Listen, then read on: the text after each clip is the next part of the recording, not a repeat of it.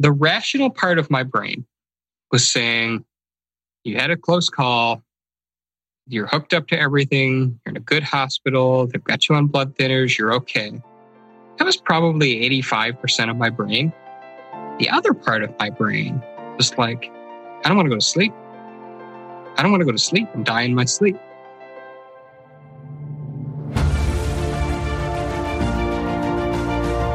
Hello and welcome to the Daily Helping with Dr. Richard Shuster.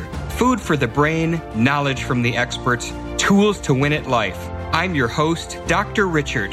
Whoever you are, wherever you're from, and whatever you do, this is the show that is going to help you become the best version of yourself. Each episode, you will hear from some of the most amazing, talented, and successful people on the planet who followed their passions and strive to help others. Join our movement to get a million people each day to commit acts of kindness for others. Together, we're going to make the world a better place. Are you ready? Because it's time for your daily helping. Hey, everybody, Dr. Richard here. Thanks for tuning into this episode of the Daily Helping Podcast. For today's episode, I'm going to share an interview conducted by an amazing woman named Michelle Patterson. And she interviewed me this past week about something I, I never in a million years thought I would experience. I had a stroke.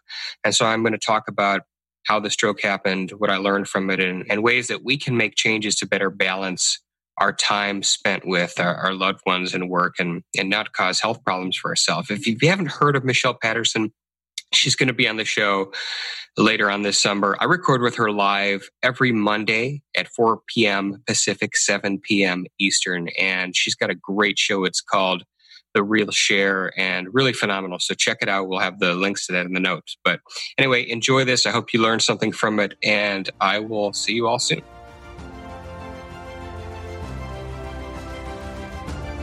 Hi there, this is Michelle Patterson with The Real Share, and we are here with the Daily Huddle with Dr. Richard Shuster.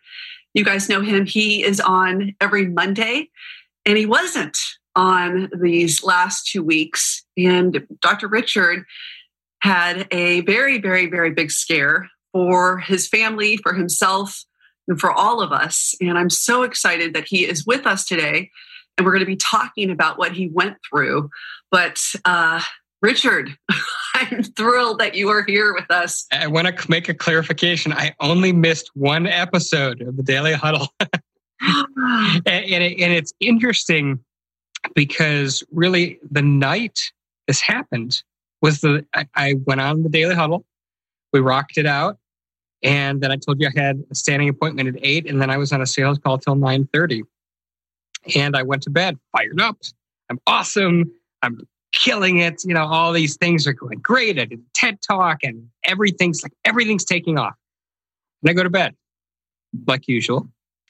Um, two in the morning, I wake up and I have never felt, it's almost indescribable.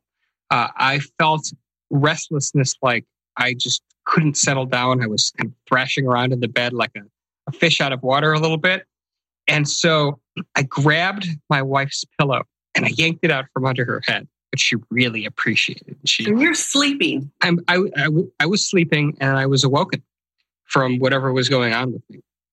And I was just a little bit out of it. Um, Emily sits up, looks at me incredulously, and uh, uses profanity to, for, for doing that. To which I just looked at her and somehow I said, I'm sorry. And then she rolled her eyes and went back to bed. And then I went to bed. So when you hear the rest of the story, you realize how, how dangerous and scary that just was based on what was going on with me. A couple hours later, uh, the dog starts barking. And it's my, we're, so we're puppy, got this puppy and we're crate training him poorly, I might add. We're, we're really failing as, as dog parents. So I, I get up stumbling around and I feel really groggy. But I had taken 50 milligrams of Benadryl the night before because my allergies were bad. I took those about 11:45. So in my mind, I'm calculating half life, right? So I'm like, okay, took the Benadryl, took the Benadryl around 11:45. The half life's 4.55 hours, and I'm like doing math in my in my head as to if this could be the reason I'm feeling kind of out of it. But I dismiss it. I make my way down the stairs without killing myself. And I go look at the dog's cage. The dog is crapped all over the cage and he's jumping at it and he's smearing it on the, the, the, uh, the bars and it's like beyond disgusting. And so I go, okay, you know, it's, it's understood that when that happens, unfortunately, it's happened more than once. That's a two person job. So I go back up the stairs and I announce to Emily what has happened. And she sits up really quickly and she goes, You're slurring your words. wow. And I said, Yeah, I am. So can you let's let's take a pause for a second. You start speaking. Yeah. Emily sits up and says, You're slurring your words. Correct. Was it at that moment that you recognized that you were slurring your words, or did you know something? I, I recognized I was slurring my words, but that can also happen from Benadryl. So I wasn't ready because you know what happened is so inconceivable that I was like, "Gotta be the Benadryl." That's really weird. So she says, "Are you okay?" And I'm like, "Yeah, I can. I'm okay." So go down the stairs again, again, and we have a big flight of stairs in our house, and I'm not quite you know stable. So it's pretty lucky that I didn't take a tumble. But we get get the dog and collectively get the dog out, and now it's 5:30 in the morning so I want to use the flashlight on my phone. And I, because, you know, I can't see anything. And I can't figure out how to turn my phone on. Can't figure out how to work the cell phone. And it was like that moment in the sixth sense when you finally, like, all the clues came together and you knew that that kid was a ghost. I was like, holy crap. It's unstable, speech is slurred. I can't figure out how to use my. I've had a stroke. I have had a stroke. And now we're in scramble mode. So we, you know, grab the kids, throw everybody in the car because we tell them that daddy just has a headache. You know, I don't want to scare the kids. And um, we go to the hospital. So what time is this at? By the time we're at the hospital, it's 5.50 a.m. So the stroke happened at 2, thereabouts. And so three hours has passed. Now, because of COVID restrictions, nobody's allowed in the hospital. And she had the kids, she couldn't have come anyway, but she would have dropped them with, with a relative and come right back. Couldn't come in. So I'm in the waiting room and by, Why, by myself. What brings you into the ER today, sir? And I had a stroke. And they look at me and they're like, okay. So they rush me back. And then they go, whenever somebody goes into the ER for stroke, much like anything, they basically have a little checklist. you can't see it because they've memorized it, but they they go through symptoms. If you have them or enough of them, they admit you. It's like if X, then Y. If you don't, out you go back into the world. So I tell the ER doctor I'm, I'm having stroke, I'm ha- having trouble speaking. I have you know lack of fine motor coordination. I'm telling them all the things going on. And so they have you do basically 90% of the people out there would not be able to articulate right what they've gone through and and so this is very interesting as well so when people have a stroke if somebody let's say somebody and i'm not please don't take this as narcissism but if somebody is of average intellectual functioning has average verbal skills and they have a stroke they have an ischemic event by the time they get into the er they're absolutely talking like garbage. Because you basically start at a baseline and then you lose because of the event and then you know you your recovery begins from there if somebody starts at a very high level and so you know I, i'm not like holding up a certificate saying how smart i am but my verbal abilities are probably know, top 1% of the population. And I don't mean that to be arrogant. It just is. That's that's my gift. And when you're starting at a higher level, you have much more leeway to where you can present as normal. He heard the slurring a little bit, but he, he thought I had a lisp. So he was very dismissive of my speech. It's like, you don't have word finding issues. You're formulating your sentences. You don't understand. Yes, I do. It's like, no, you don't. And then he's making me touch your nose and do this and, you know, and do this. And, uh, you know, he's making me hold out the left arm and hold out the right arm. And, you know, he, can you tickle, he's tickling my toes. He's doing all these things. And he's, you know, nope, nope, nope, nope, don't have that, don't have that. He and goes meanwhile, and, can I, I'm just being a spouse and, and, uh, you know, Eric and I going to more hospital visits than we care to admit this last year. But this is where your wife is. Out, so she's outside with the kids, or has no, she, watched you off? She went home. She went home because they don't. The, there's no universe where they let anybody into the hospital. You could be dying on the table, and they will not let you in the building. And I think that's what's so hard right now, in that people are bringing their loved ones to the hospital and then yeah. having to leave them yeah. at the hospital.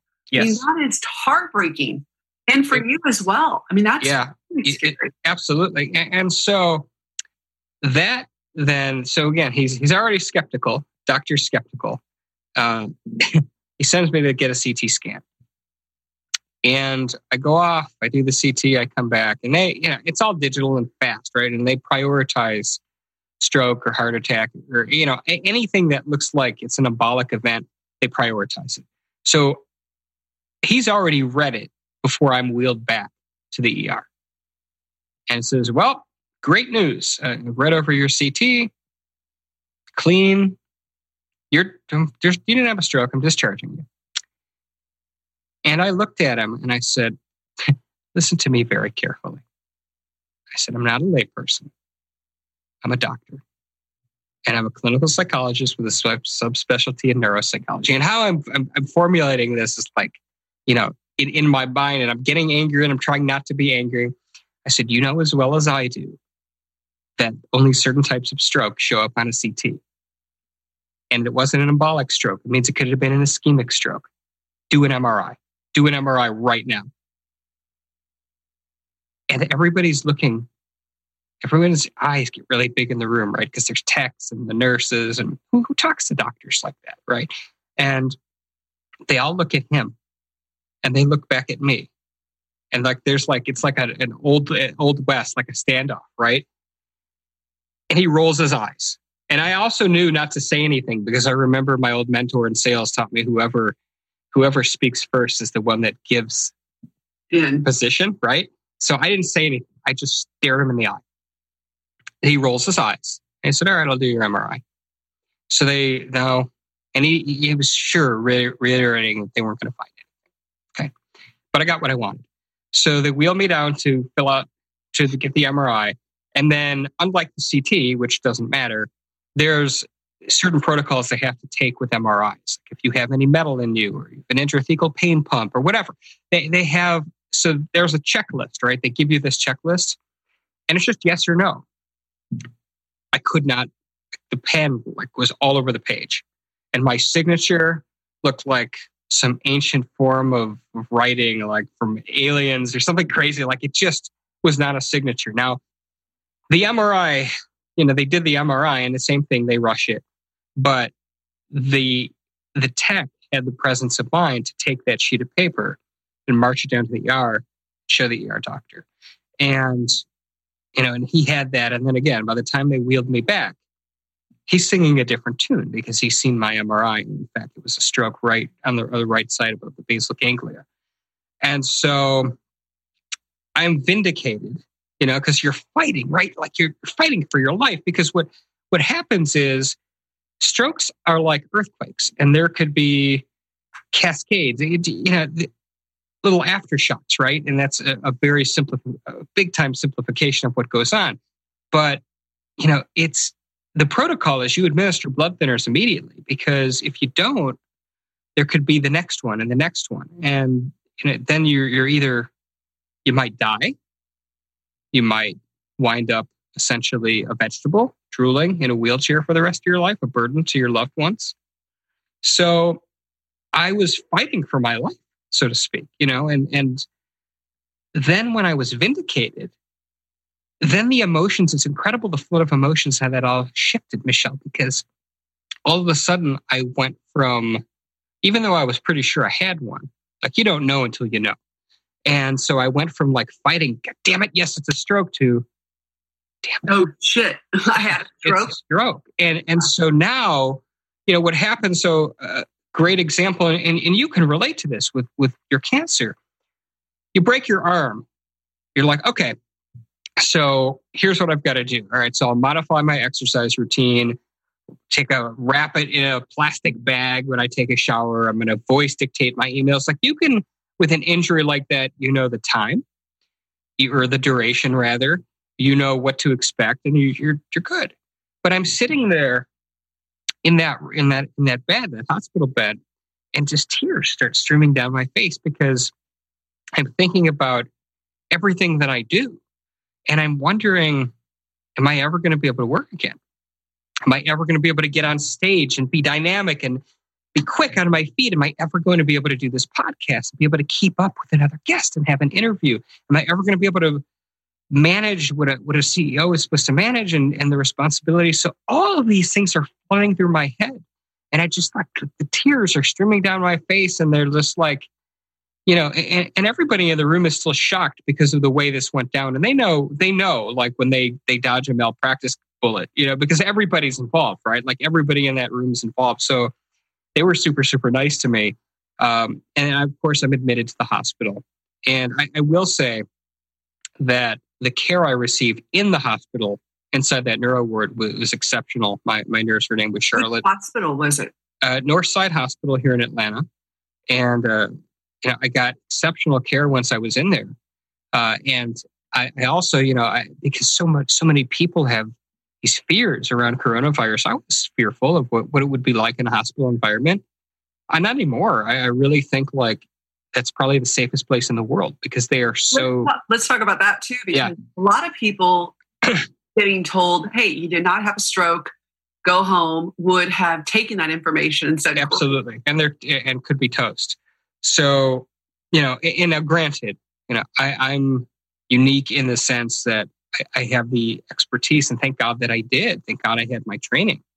Um, I, I think that ER doctors are, are very overwhelmed, particularly with COVID. The ER rooms are overwhelmed right now, and they really are just trying to move people through. Not that they're bad people, but they're really trying to move people through quickly and so if you're listening to this and, and God forbid you have to go to the ER, don't don't take no for an answer.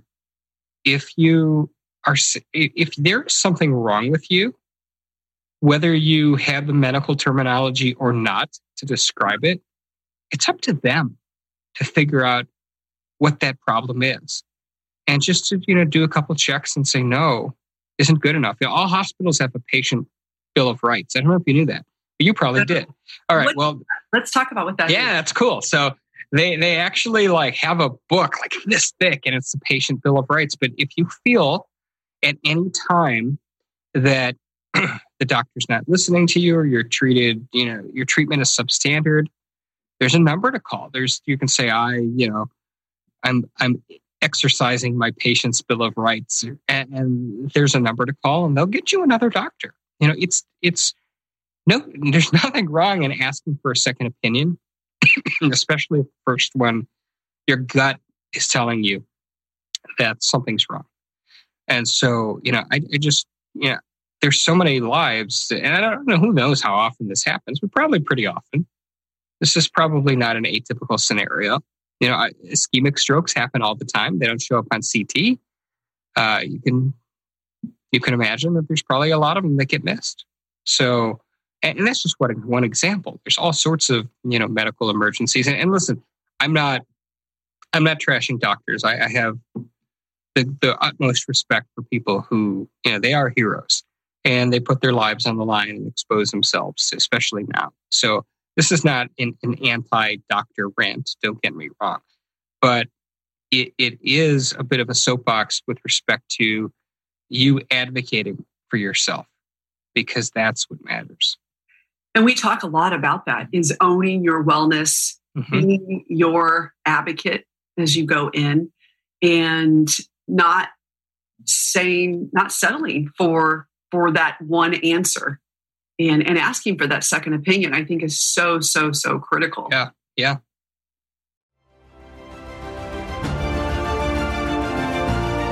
Hey guys, Dr. Richard here. For the past seven years, I've been privileged to bring you incredible guests who are changing the world and can help you become the best version of yourself. I'm really excited to share with you a new quiz that I created based on my clinical training that will curate for you a custom list of my top episodes and actionable strategies to help you wherever you are on your journey. All you need to do is go to drrichardshuster.com to take it, and it's 100% free. You'll be taking the next step on the journey to unlocking the power of you, and I can't wait to see where you'll go.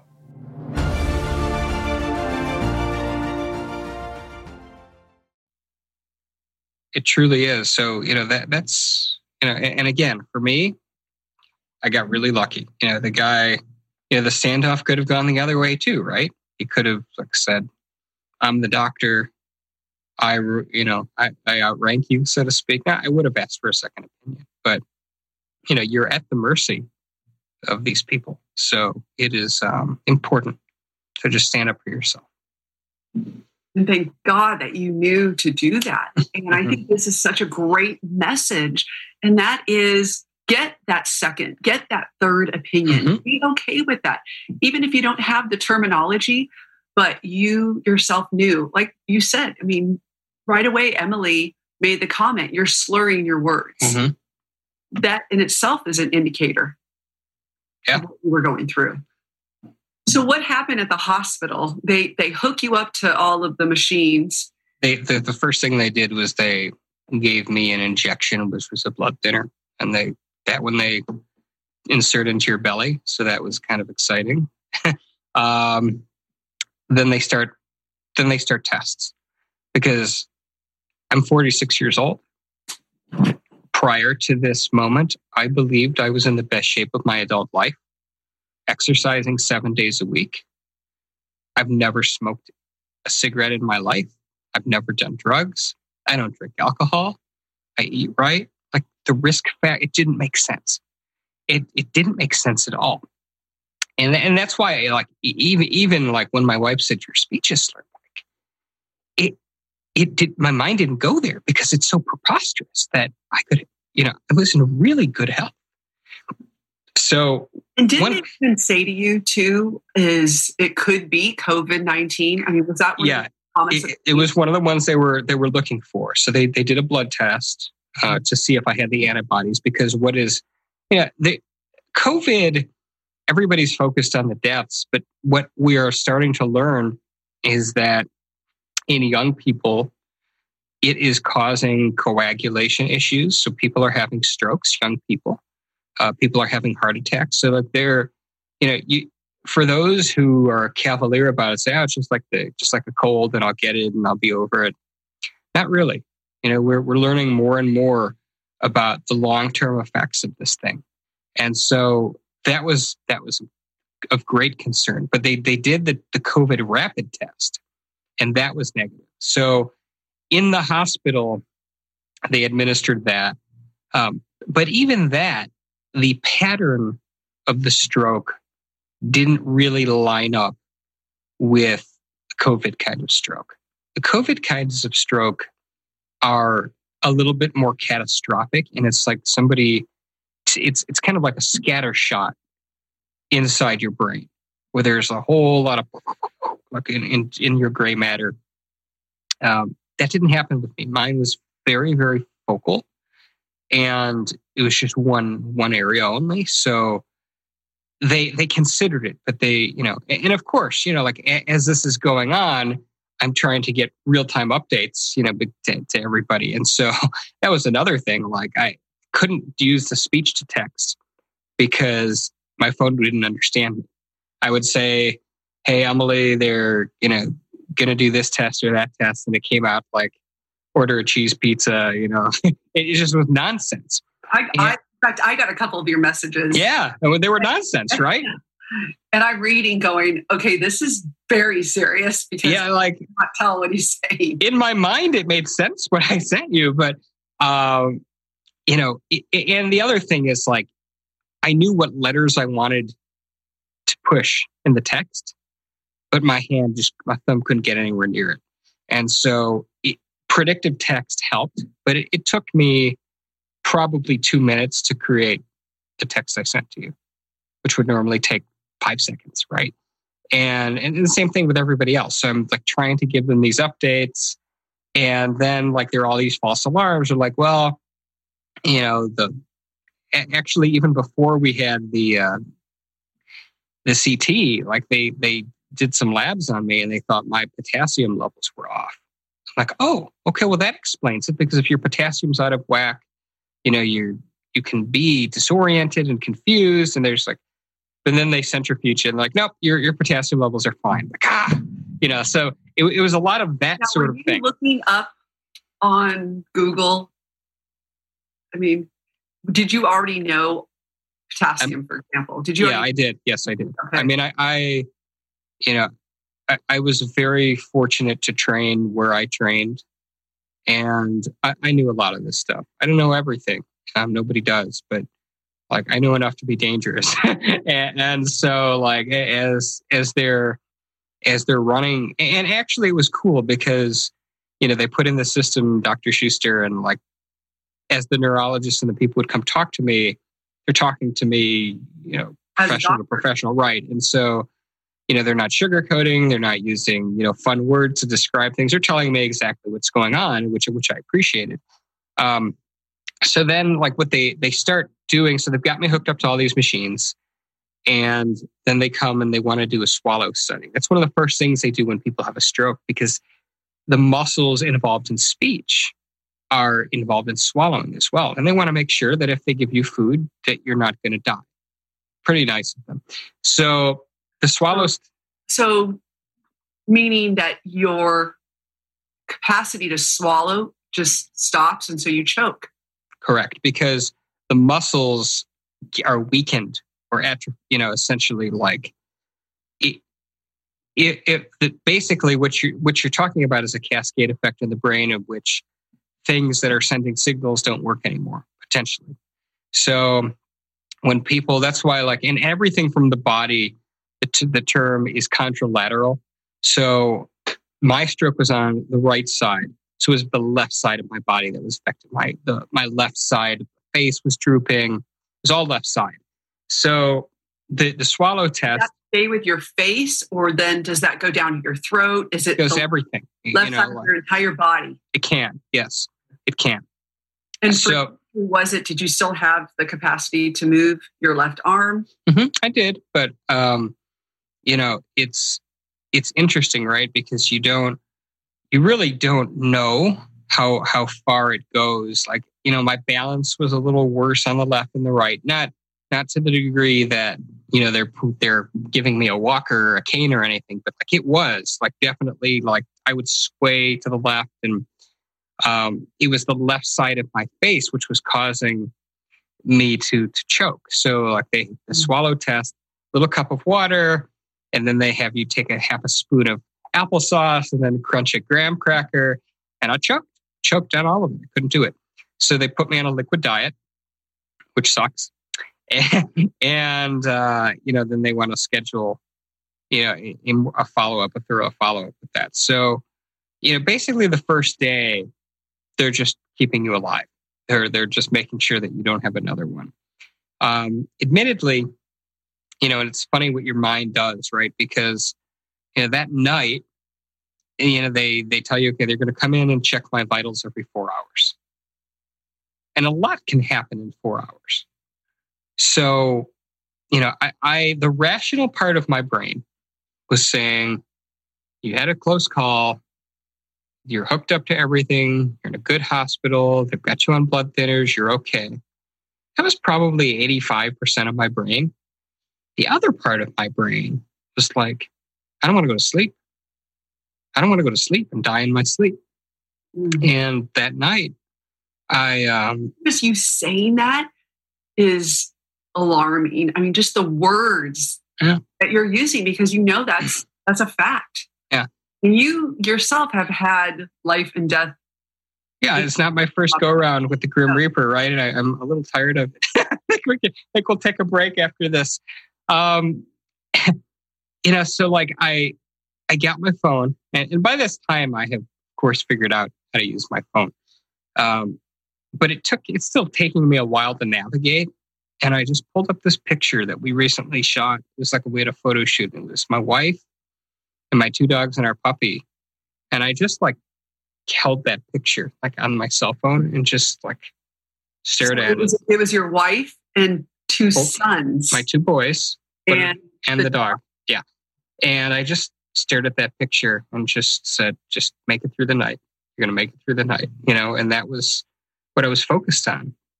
And so, spoiler alert, right? Like I, I made it through the night. And, you know, I, I'm resiliency is funny too. Like different people handle things different way. Like I, when, when there's a big time thing like this, and this is a big time thing, like I, I give myself a day. And I don't like try and be a tough guy and say, oh, I can take it. I mean, this was a big deal.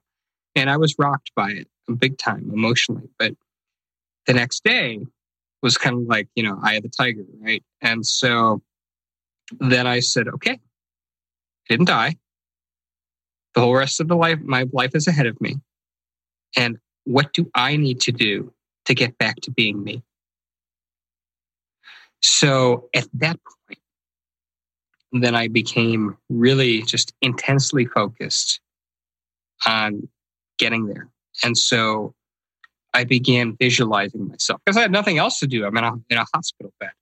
And I would just, yeah, I would just close my eyes and I would visualize seeing myself on stage, vibrant, spontaneous, healed, strong, and just for hours and hours and hours that I was awesome and that I was back and that I was just me.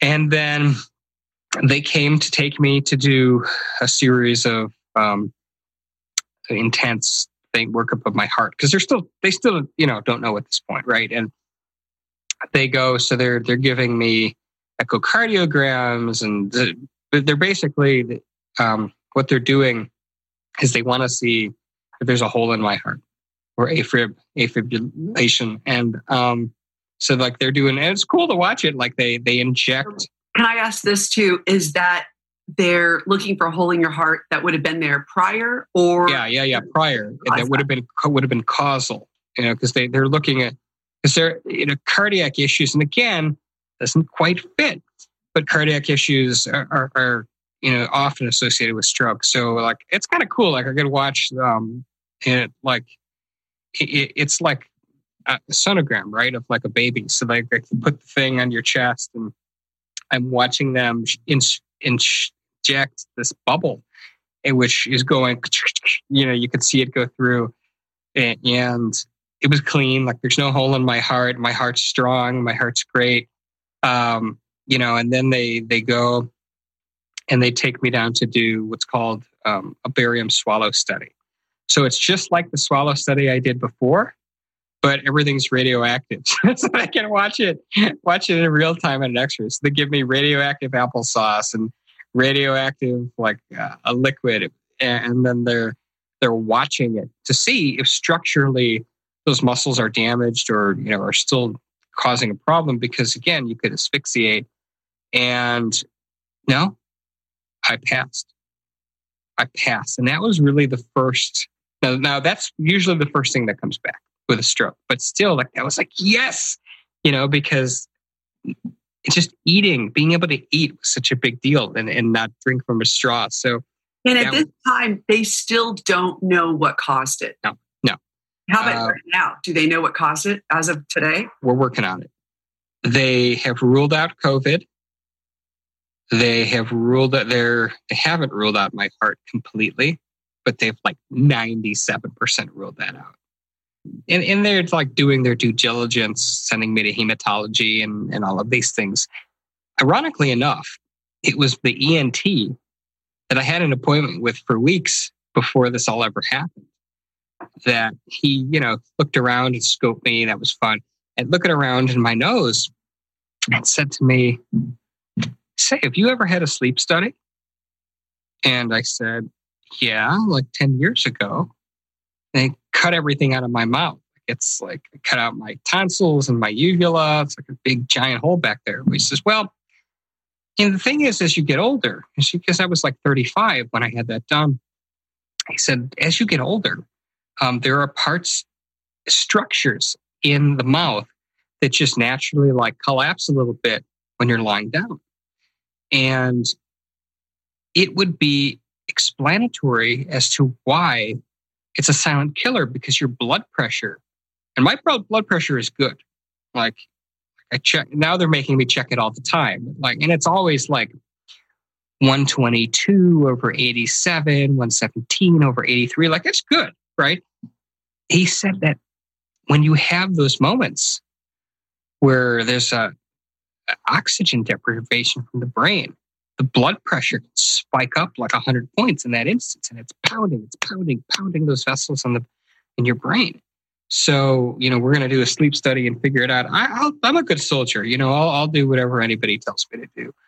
Um, and they've got me on medication now to prevent this from happening again. So I, i'm very confident that i'm going to be okay. Um, but it was crazy. I mean and, and back to you know my my you know Rocky montage, you know, recovery montage. Like, so I, I rocked that moment with the, the swallow study and I'm feeling good. Um, that's, that's shortly after that I left you the second message because I called you on the day of, I think it was the day of. And I'm sure it was ridiculous. I'm sure it was ridiculous. I kept it together until after we got off the call, and then I was hysterical. I was like, ah, you know, I mean, because you didn't make sense at all. And that freaked me out. And, you know, and, again, trying to put the pieces together. It yeah. was scary.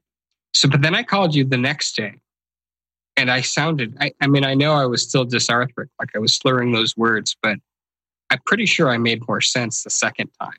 It was noticeable. I was yeah really surprised. And then that third call that we had, yeah, you sounded back to normal. I mean, you. Yeah, I, I recovered very, very quickly. So what, what they come and do, you know, there's, there's tests that they have to give you.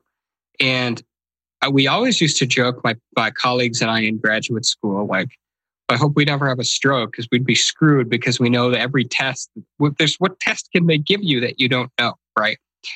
So as it happens, there's a, a new version of, of uh, a memory test that I haven't seen, thank God, and passed.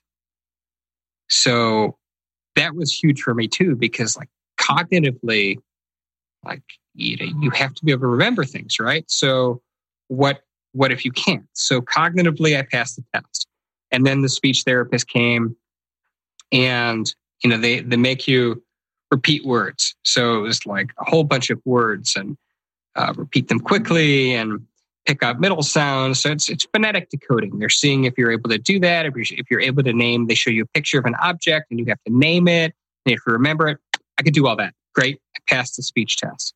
And then the occupational therapist comes, and she's doing all kinds of tests. So so a lot of people don't know what occupational therapy is. Actually, my, my wife is an occupational therapist as it happens, but occupational therapists basically help people after events like this modify their environment so that they can have some sort of semblance of, of a reasonable life. Well, then that makes sense too when Emily said, okay, you're slurring your words because she had worked. I mean, it sounds like she works with patients that had gone through a similar situation. She had, um, interestingly enough, she does pediatric now but she's trained in the hospital, so she's been around this sort of thing. Acute, and she's done acute care, which are like people that are right after, you know, they're shot in the back, and shot in the spine, and are paralyzed or stroked out or something. So she's seen this stuff. And um, we were driving over to the hospital, uh, did you find yourself just talking because you were surprised at how you sounded? What, what was the conversation like when you were headed over to the hospital? I was mostly saying to her, I'll be fine. Keep faith, keep faith. Don't worry. I'm a fighter. Like, cause she's got tears streaming down her face. She's trying to keep together. The kids are in the back seat. You know, it's just, I'm trying to alleviate as much stress from her as possible because I know that she's going to lose her shit. Right. Yeah. And so that's, I'm, I'm my shit just listening to you talk about it, and it's I mean it's so scary, scary. Yeah, yeah. And, and so, um, but but the um, the OT came, and they had me do all kinds of things like, can I put socks on? Put socks on. That was great, and um, they're checking my fine motor strength. So this is this is something they sent me home with a, a foam cube. This is like not normal foam. This is like hard to mm-hmm. squeeze, and I like I had to make a fist, and I could do that. So I, I passed the OT, and, and, the PT came, and my balance had improved, and I could stand. And I, I, informed her that I was naturally clumsy, so don't not to hold that against me. But um, they determined, based on the progress I had made after one day, that I didn't need any rehabilitative therapy, and they sent me home. And so that afternoon, I, I got to go home. And the, um, you know, the, the lingering effects at that time, I left the hospital where my face had way drooped, like really, like it was really bad. Um, I still, I could text sort of. and it wasn't taking me three minutes anymore to send a text. It was taking me 40 seconds. Um, my typing, because I wanted to see my baseline. Like I just tried to type the sentence, how are you doing? And it was like bad. Like I just, it was like I almost forgot. Um, but my mind was sharp as a tack. I remembered everything, you know, and um, my speech was improving. So I, I just, I went home. Um, what was amazing is the fatigue. And I didn't really feel it in the hospital, but stroke fatigue is very real. And stroke fatigue is indescribable. It's like um, you wake up after eight hours of sleep and you feel like you've been drugged. Mm. You, you just you just can barely move. And a lot of people that have stroke have that for the rest of their life. So that was terrifying. I was like, oh God. Is this going to stay? Yeah, right. Because you have no idea. You have no idea. And so, um, like, I think the first couple days out of the hospital, I think I slept 17 hours a day. I, mean, I was just, just couldn't. Or I'd have like this little window where I'd start to feel like myself again, and I'd get up and walk around and uh, take the dog out for for you know in the front yard or something, and just take it all out of me. It would just exhaust me. So, um, fortunately, that lifted after three days. I stopped needing naps, and now I don't at all. Um, so here I am today talking to you. I have obviously the ability to communicate. Um, you know, the, the only thing that's lingering a little bit is I can't I can't exercise to the degree that I used to. Like I get tired pretty quickly. Like um, Amazon dropped off a bag of dog food. It was like 35 pounds, which normally I'll pick it up and I can take it back and throw it in our house. No big deal and I, I carried the dog food to the back of the house and I was wiped. So that's going to take time. You know, it's, it's I've got to regain my stamina. Well, but what I want to do is I want to talk a little bit too in these last 15 minutes. But I want to talk to you about that third conversation that we had because I thought that was really, really profound. And that is what you were going to do next and this mindset of this this was a wake up call for you and we don't know when we're going to get called to the yeah, other side. We don't. And for you i mean you were so adamant to the point where i started crying uh, and we were having this conversation but you said to me michelle you know i am going to work 25 hours a week. That is my goal is to get my my time down to 25 hours a week. And I want the real share to be part of those hours um, mm-hmm. because I, I love what you're up to. I love what you're doing. And it's so, so, so important for us to communicate to people about what happens. Um, but I just, you know, I felt this calming that had come over you of just like, I've got my priorities straight. Yeah, I, I, am calling this Richard 3.0. um, I, I realized, so again, like the night before my stroke, I that day was a typical day. I got up at 5 a.m. like I always do. Maybe got five or six hours sleep. I don't know. Worked out hard that morning, went all day, stopped, you know, to go hang out with the kids and feed the kids, and bathe the kids and read the book and all the things. But the second they were down, whew, I'm on the real share. And then the second I get after that, I'm on that sales call and I went till 930. So the lie that I told myself was that it's not work if you love what you do. Like we all say that, right? Oh, it's it's you're an entrepreneur and you love what you do, it's not really work. It's taxing. Everything is taxing. It's it may be less taxing than if you hate your job or have a tyrannical boss that, you know, rules over you. But if you're working from 5 a.m. to 9 30 p.m., and that's normal, you are going to pay a price.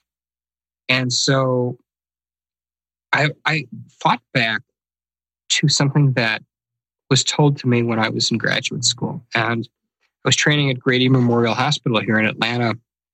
And I was uh, a practicum student, overwhelmed with, you know, like all graduate students are, and with this exam, and we've got comps coming up, and how are we going to do it?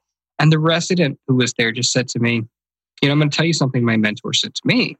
He said, The work always gets done. I said, huh? You know, and I kind of cocked my head like a dog that sort of understands something, but he doesn't totally understand something. And so he went on and he said, you know, you can close the laptop. Whatever work needs to be done will always get done. And so I've really kind of taken that to heart. And I am not going to put in these crazy hours anymore. In fact, you're the only, because I believe so much in the real share. Uh, I'm you know, willing to, you know, extend myself by getting on at seven o'clock Eastern, you're the only activity I'm going to do in an entire week that's going to be after four. I'm done. I'm done. And I, and I'm, I used to schedule like five podcasts back to back to back to back to back. I'm not going to do that anymore. And remember what I told you? I'm like, Richard, it is not worth it at all. Mm-hmm. And not, not, nothing is worth it. No, and I, you were beautiful. I, I, mean, you were like, Michelle, I want to be here. This is what I want to do. And, and, you know, I thought, okay, let's, let's support each other. But I said also, if you have any indication that this is, you know, where you need a night off, uh, that, that you will take that. I will, you know, I, I'm, I'm listening to my body more than I used to, you know, I used to power through it and, and it's men in particular do this. You know, it's kind of like a badge of, of courage or a badge of honor to like work a gazillion hours a week. And it's just, it, it becomes draining and the risks are too great. You know, I mean, I, when I think about, God, like my kids have their whole lives ahead of them and I, and I could have possibly missed it all. And my wife and like, yeah, I'm not going to do that anymore. And and I think as an entrepreneur too, and you know this, like there are so many people pulling you in so many directions. And um, I, I was once told, I don't know who said this, but that if it's not a hell yes, it's a hell no. And mm-hmm. I am being really like I, I am dropping stuff off my plate left and right. Well, my and husband, it, my husband says this. This is a, a good time for this comment, but he says, Michelle, when you say yes to one thing, you're saying no to something else. You're saying mm-hmm. us, and and that to me, that comment really, really resonated with me because it is true. We all have 24 hours, and yep. so we choose how we want to spend that. So I, I am choosing to spend it with people that I care about engaged in activities that I care about, like real share, of course. And the rest of it I, I'm dropping or phasing out. And I, I am perfectly content with that. I don't believe that, you know, if there's a client I don't respond to at 930, that I'm going to lose that deal because there's another competitor that's doing something similar and happens to be on their email at night and if I do, I don't care. I because it doesn't matter. You know, we one of the problems and we were going this way as a society anyhow because tele, telework was becoming more prevalent, but now it's everywhere because of COVID. The problem is we no longer have a separation between work and home mm. at all. That, you know, it used to be you'd work eight to five or nine to six or whatever it was. But when it was over, it was over and you'd have that separation. But now, like, yeah, you're expected to work all the time and there's no breaks. You know, you're expected to put out fires whenever they happen. And we're just kind of dialed in yeah. on the clock, you know? We're holding, I mean, you get that text message through, and if you don't answer it on the spot, why? That's right. And so, you know, when we think about the work week, you know, it, it's really interesting, right? This this all came about during the industrial age. You know, we're working hours that were designed for factory workers, you know, and we needn't do that. There's so I, I think you know, and it's if you're an employee, you know, and you're probably thinking, well, easy for you to say. I, there are ways to to make this happen. There are ways that if you're working from home, you could take breaks. You could schedule breaks. You should schedule breaks. I mean, the law says, you know, for for corporations that are over fifty, the federal laws, you know, they mandate that you take breaks, right? Like two 15 minute breaks and a 30 minute break if we're an eight hour shift. So you need to do that. Get up, get your circulation, you know, get your cir- circulatory system going. Um, you need to de stress and we need to meditate more than ever. And I, I think that, you know, a lot of HR direct, our HR people know. I think that people are starting to, to wake to this, but there's a ton of resources out there that, that show that employees are happier and more productive when they work less. They work less. It sounds counterintuitive, but it, well, they work less and they're more productive. That's mm-hmm. what's happening as well. That's and right. I actually, you inspired me this past week. I wasn't feeling good. It was right around one o'clock. I have been going Monday through Friday doing my podcast every single day. Mm-hmm. And I shared this with you. And I called Connor, you know, text him at one o'clock in the afternoon and said, you know what? we made an agreement that I would not do my podcast if I didn't want to do it. And this is something that's bringing me joy. And I'm doing it because I really believe in it. But if I don't feel good, um, I'm not going to push, push, push through. I'm going to rest. And so I went to sleep at one. We had dinner plans at seven. And I woke up at 8:30 and I told my husband, I go, oh my gosh, we overslept. I completely overslept. We had dinner plans at seven. And he goes, Michelle, it's 8:30 in the morning. I had completely slept 18 hours. And that's mm-hmm. because my body needed it. I needed to take a rest. Yes. And and listen and listen to my body. And I thought, you know what? Why am I pushing my friends, my family who love me? They don't want me to do that. And I'm not being a superhero by ignoring what my body is communicating to me. Yeah, you know, and the signs are there, and we sometimes rationalize why we don't have to listen, right? We've all done it. I mean, you're a workaholic. You have been historically, it's right? That feeling of feeling like you failed or mm-hmm. you're going to let someone down, and worse, let yourself down.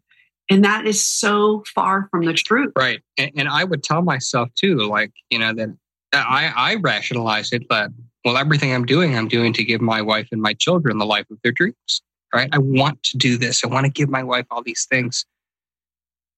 What good is things if I'm dead? You know, so it's. um I can tell you, I mean, knowing your family and knowing how loved you are in our circle and our circle of friends, they want you. They don't want stuff. Yeah. They want you Yeah. and, and it was really cool too. Um, you know, when I went down, how fast our friends and family rallied and took care of my wife and like her place of work. They all chipped in and got us like four hundred dollars worth of Uber Eats and um, just really cool, you know. And um, I mean, I, I'm I'm happy to not have to use them and can be cooking again, but uh, just your mom just dad. I think that hearing about your parents because that's the worst is having. Oh, I know. I, I, I, I didn't have the heart to call them from the hospital. I didn't want them to hear me like that. So I, I you know, my wife did it, and they were totally nuts. They they just lost their minds, and, and understandably so, right? Because it's impossible, right? Like they talked to me the day before, and said, "Oh, this is going so good," and this and that, and blah blah blah. Hey, I've got to tell you something. Are you sitting down? Your son's had a stroke. What? Like it's just so crazy, but it happened, you know. And um, and, and I think too, like you know, we're we're all calling each other a little bit more, you know, and, and that's a good thing. So I, I, think, you know, we, we often, particularly when we're young, you know, and I still consider myself young. Well, my kids tell me I'm really old. Uh, and you're, you're in your 40s, you're yeah, young. They don't, um, you know, we, we don't think about our mortality. And I mean, I, I, you know, now almost died twice. Um, and I've thought about it, and it, it's interesting how it affected me differently the first time than the second time. But you know, you can't come out of something like that, like that, and not be changed. And I'd like to believe that this was, you know, a shot across the bow from my body, so to speak. Um, and we'll figure it out. You know, I, I've got phenomenal doctors, and they're working very hard and ruling out. It's it's like uh, a big detective game, right? Like you rule out everything that it can't be, and then what's left is the obvious. So I just feel very grateful, very blessed, and I'm, I'm back on mission, but I'm just on, on mission in a, in less hours. Wow. I just want to say thank you for sharing that message. I think that so many individuals hearing that, especially the you know going through just asking the questions was this a stroke? Was it not a stroke? I mean all of those things that you know sometimes we simply blow off and say oh it's it's it's none of that and just go back to sleep. And for you to share this story um, you know who knows how many people it's going to help you know and just being able to ask those questions and what would you say, Richard, is something that you um, want to share with our audience? I mean, what was the main thing that you learned through this process that, that you're so grateful for? Well, I'm certainly grateful for my family and friends. And I mean, I guess that's that goes without saying. I'm I'm grateful that I got a, a slap in the face from the universe, uh, where know, I, it could have been so bad and I'm okay. And I mean, I had that stroke on June 30th and here I am today. Like if you saw me on the street, you'd have no clue. You'd have no clue. So to be, well, I had, I mean, I, you were on the, the, you know, the 29th, you were on the show and yeah. you, I couldn't tell at all. There was, there were no signs. There were no, just, it's just boom. It's like that you know, and, um, you know, so for me to have progressed to where I am essentially in two weeks is remarkable. Uh, my neurologist was pretty floored by my progress, but, um, you know, so I'm grateful for that. But I, I'm the most grateful for the realization that it's okay to slow down and that I have to. So that's it's actually going to make me an even more present father. I mean, even though I work those hours, I still always would schedule my kids' stuff. You know, it's like I never miss their stuff. Um, but I'm really like thinking about what's it going to be like on Saturday and Sunday when I refuse to schedule anything and just can play with my kids. What's it going to be like on Fridays when I'm done at one and I could, you know, catch an early dinner or an early, or excuse me, an early lunch with Emily or do something like go on a date during the day or like these things are exciting to me. And it's kind of like I, I'm learning what what's important, what I should keep, and what I should get rid of and or phase out. And, and again, it, it, makes me much more selective. people people come to me all the time to oh, you know, would you be an affiliate for this or would you help me with that? I'm saying no to everything. I'm saying no to everything right now, and I'm only focused on the few things that I'm doing, my partner, my podcast, and you, really. Mm.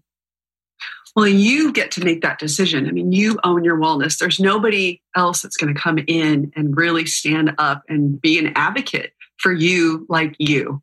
Correct. I am I'm just so thankful. I mean, like I said, I have shared with my tribe this past year has been so difficult. I've lost some really, really, really close friends, partners. And when you popped up, I was like, okay, I'm not doing this. There's no way. I go, he is staying. there is absolutely no way I'm doing this. And uh, really enjoyed meeting your business partner, J- JP. He's phenomenal. And uh, you are surrounded by people who love you. And I feel blessed to have you in my life and go on this journey with you. Um, I'm glad that you're okay because, like I said to you, I'm I'm not doing this. no, well, I, am not doing it either. So you're stuck with me. So I, I'm I'm sticking around which is awesome. Well, we are so excited. You'll be back on every Monday. Uh, I want to say, too, as Marsha Martin wanted me to tell you that she cannot wait to be on the show with you next yes, week. She sent me the kindest text. I was very happy to hear from uh, her. She, she loves you, and it's, it's, it's such a synergy with the three of us on our call together. So, with that, we are going to dance this episode out. And it's a good one. Yes.